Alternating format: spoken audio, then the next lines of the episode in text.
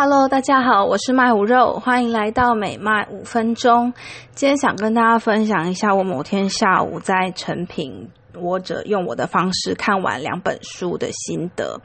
不过我今天只会讲其中一本的一小部分。那为什么会说用我的方式呢？呃，这是有典故的，跟大家也分享一下。就是我之前有一次听了一个书店老板的。就是为什么他会开书店的一个分享会，那那个老板是说，就是因为他说他因为非常喜欢看书，那认为就是看书这件事情，希望能够推广给更多小朋友们，所以他就在偏乡开了一个自己的书店。这样，那我就下就是结结束后，我就去跟他聊天，我就问他说：“诶，因为因为当时其实我从。”国中到高中那段时间，几乎是课外书的黑暗期，因为那时候要考试压力很大嘛，不想浪费太多时间在课本以外的地方，所以我几乎不看书。那后来大学之后，因为网络开始流行了，所以其实看书的时间也变得非常少。所以我那时候就跟他聊说，诶，要怎？就是要怎么样找回看想看书的热情跟那个方就是的习惯。那他是说你对于看书的想法是什么？他这么问我，我就说看书就是就是看把把一本书看完了。我觉得我越来越没有耐心把一本书看完了。那他就问我说：“那你对看完一本书的定义是什么？”我跟他说：“就就是从头到尾把就一字不漏的看完。我认为你只要中间放弃，就是中间可能看一半然后没看了。”那你就不不能算是看完那本书。然后他跟我说，其实他认为我对看书的定义有点太严格了。他说，其实他也常常会看书看一半。他说，有可能你就是当时只想看那一半的书，而且就是你可以，就是你可以挑你只想可以可以挑你只想看的地方看，而不一定要求要从头到尾都把一本书看完。那其实那时候我有点觉得这个观念其实。我对我来说蛮冲击的，因为我不知道哪来的 idea，就觉得看书就是应该从头到尾一字不漏的看完才叫看书。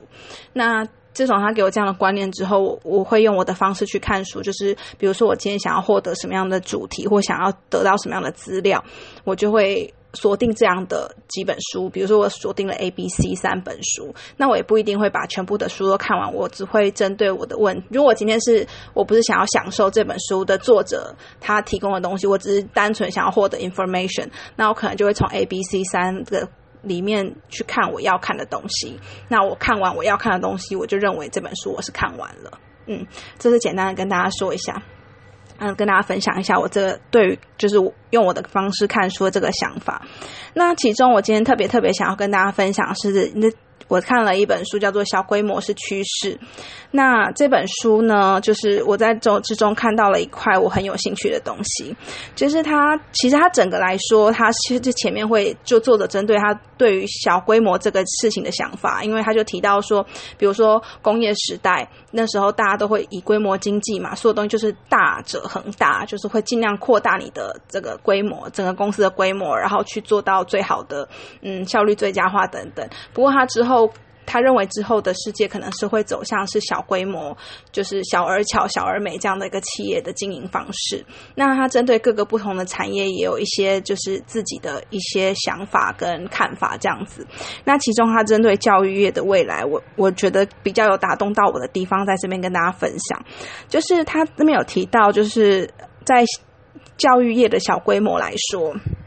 有一块很有趣，他说以后可能就是只有 MIT 或 Harvard 这种顶尖大学会存在，其他非顶尖大学可能都会就是难以生存。为什么会这样讲？就是因为我们以前或者是我们这个年代，大家都会认为大学毕业是很基本的事情。那可是我们这时候，我们习惯性的是做一些套餐式的学习，比如说你是经济系，你可能就会学个经总经，然后会计、呃微积分等等，你就一定要学这些东西。然后你如果是数数学系，你可能就一定要学什么数学什么的，吧吧吧。然后你如果是化学系，你一定要学什么什么，就是哪些哪些必必备的学程。可是你不一定是全部都喜欢的，或是你全部都擅长的。但是因为你选了这个系，所以你所有东西都被绑在一起。那他是说之后，就像现在很多线上课程嘛，就是变成是这些学校都把很多的课程，除了在场的学生以外，很多资源也线上化，变成是不是当地学校的学生也可以一起进来去 share 这样的资源。跟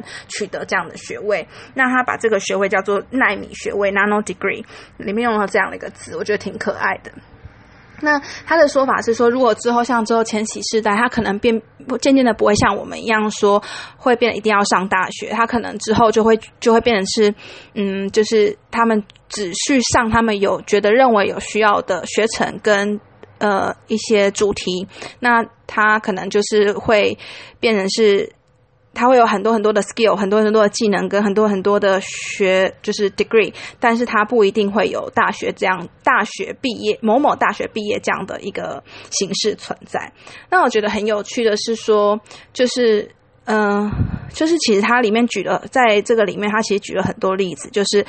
就是以后的这种小规模会怎么样的演进。那这其实让我想到，就是那个呃，大陆很有名的一个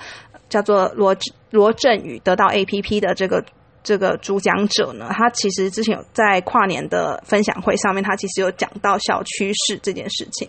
就是你看，很多时候一些小小的东西，你当时可能你不会知道它会有什么样的影响，可是就之后这个小小的影响，可能就会变成是很，就是就变成这个世界很大转弯的一个来源吧，一个动力的来源。比如说，嗯，当年。比如说，像台湾的时候，可能大学很多间，是因为可能大家都认为说需要每个人都一定要取得大学学会，所以各个学校都想办法让自己变成一间大学，然后能让小朋友有大学的学历。可是如果之后变成是大学的学历没那么重要，反而是这种线上的课程，就是你有你有取得线上这样学位，反而是比较获得重视的时候。又会有什么样的改变呢？就嗯，就是觉得还蛮值得去思考跟想一想，就是想一想这件事情的。嗯，好哦，那礼拜天的晚上，祝大家有美好的夜晚。嗯，我们明天礼拜一加油喽，拜拜。